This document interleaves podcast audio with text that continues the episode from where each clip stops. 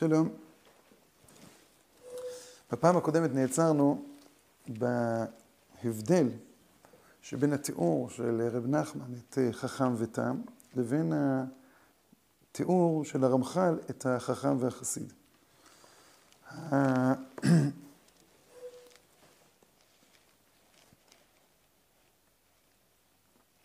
נקרא עוד פעם את הרמח"ל, ויהי היום, וירא איש מהם בא לקראתו. אשר בימי נעוריהם היו אוהבים זה את זה. ואחר כך, האיש ההוא פרש ממנו וייכנס בחת החסידים. ולא ראו עד היום ההוא. התיאור הזה בא ומתאר כמצב פשוט את החכם.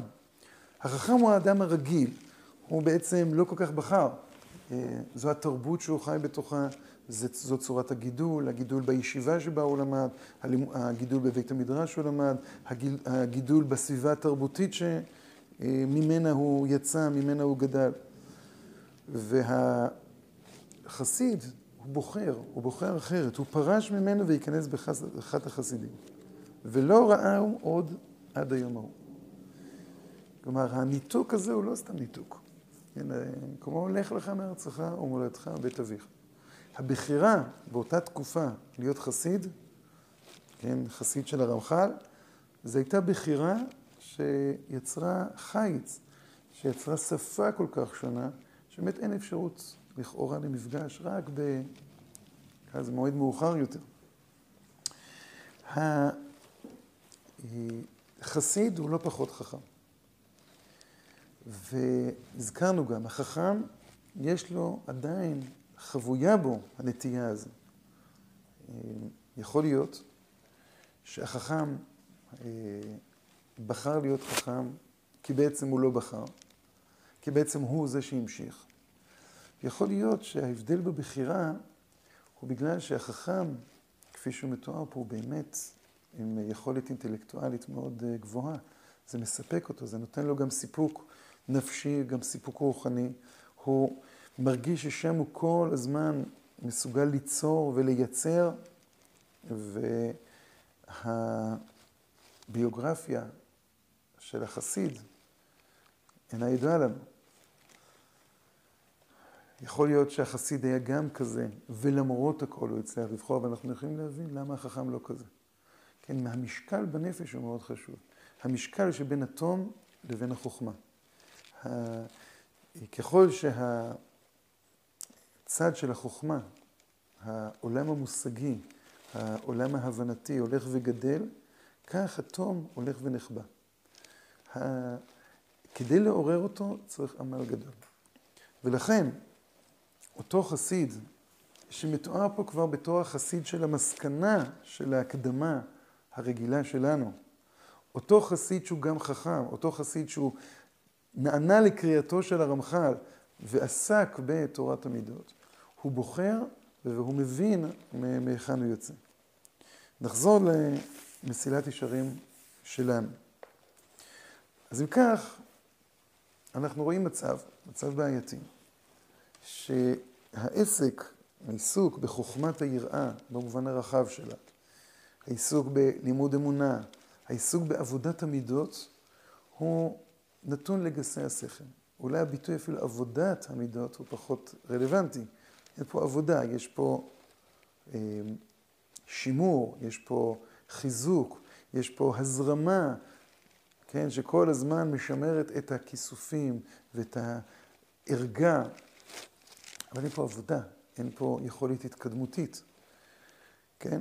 ואולם, תולדות המנהג הזה, אומר הרמח"ל, רעות מאוד לחכמים ולבלתי חכמים. כי גורם שמאלה ומאלה יחסר החסידות האמיתי, ויהיה יקר מאוד למצוא אותו בעולם. כי יחסר מן החכמים למיעוט עיונם בו, ויחסר מן הבלתי חכמים למיעוט השגתם אותו. החכמים צריכים לעסוק בתורת המידות לא רק באופן אישי, אלא זו תועלת העולם. כלומר, הם אלה שיהיו מסוגלים ליצור אה, דרך, מסילה, כן, אה, אה, תרגום של עבודת המידות להמון המון צורות תפיסה, גם לגסי השכל. כלומר, היכולת לתרגם את עבודת המידות היא לא רק צורך האדם להתקדם ולהתפתח. גס השכל, הוא באמת יישאר ברמה שלו, מה הוא מקבל מזה, איך הוא מתקדם. אבל החכם, הוא עוסק גם בשבילו וגם בשביל הבלתי החכמים. למה זה חסר?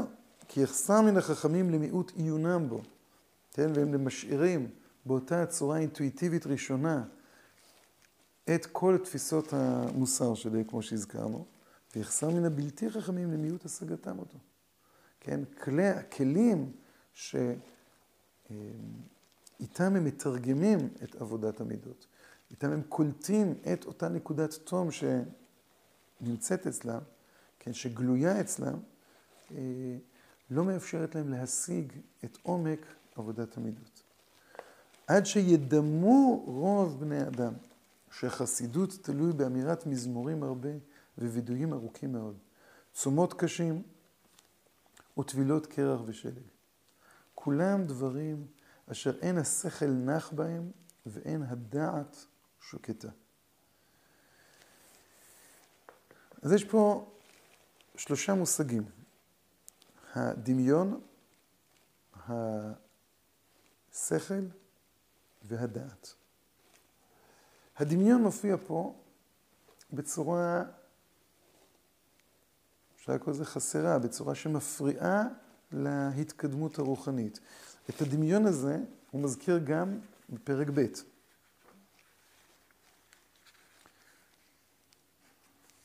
כשהוא מדבר על העולם הזה שדומה ללילה. כי הנה חושך הלילה שני מיני טעויות אפשר שיגרום לעיני האדם, או יכסה את העין עד שלא יראה מה שלפניו כלל, או שיטעה אותו עד שיראה לו עמוד כאילו הוא אדם ואדם כאילו הוא עמוד. הוא מדבר על עין השכל, אבל הוא אומר עין השכל טועה. למה עין השכל טועה? כי היא משתמשת בראייה, בניסיון לפענח את המציאות, וחלק מניסיונות הפענוח נעשה על ידי כוח הדמיון. הפעם השלישית שמזכיר הרמח"ל את הדמיון, זה בסוף, בסוף, בסוף. בקדושה מביאה לידי רוח הקודש. וזה כבר דמיון שנמצא ברמה אחרת. מה זה דמיון? דמיון, פירושו של דבר, זיכרון החושים. כלומר, הדמיון זה אותו כוח שמאפשר לחוש לקלוט את המציאות, ואותו כוח שגם מארגן את הקליטה החושית בנפש האדם. הדמיון מביא לאדם, לנפש, את מסקנות הקליטה החושית. הדמיון יוצר כבר ברגע שהוא אה, קולט איזשהו חוש, הפשטה, הפשטה קטנה מאוד. ואותה הפשטה נשארת קודם כל במחסן הדמיון. זה שאני רואה אדם ולמחרת אני מזהה אותו, זה דמיון. זה זיכרון, כוח הזיכרון החושי של האדם הוא הדמיון. הדמיון הפשיט במעט את הזיכרון הזה, ומאפשר לאדם להשתמש בזה.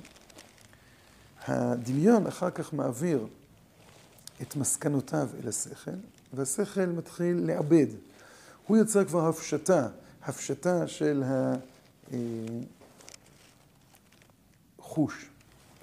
הדמיון מעביר גם אל הרגש. הרגש מתעצם על ידי אותה קליטה דמיונית לכאן או לכאן. והדמיון גם משאיר אצל עצמו את הקליטה החושית. כשהדמיון משאיר אצלו, אז קורים שני דברים. דבר ראשון, באמת אותו זיכרון, ודבר שני, העצמה. היות ואין את, ה...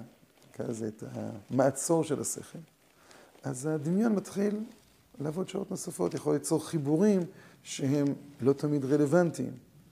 כן, אה, כדי להבין את זה, אנחנו נצטרך קצת יותר לעסוק בכוח הדמיון, בעזרת השם בפעם הבאה.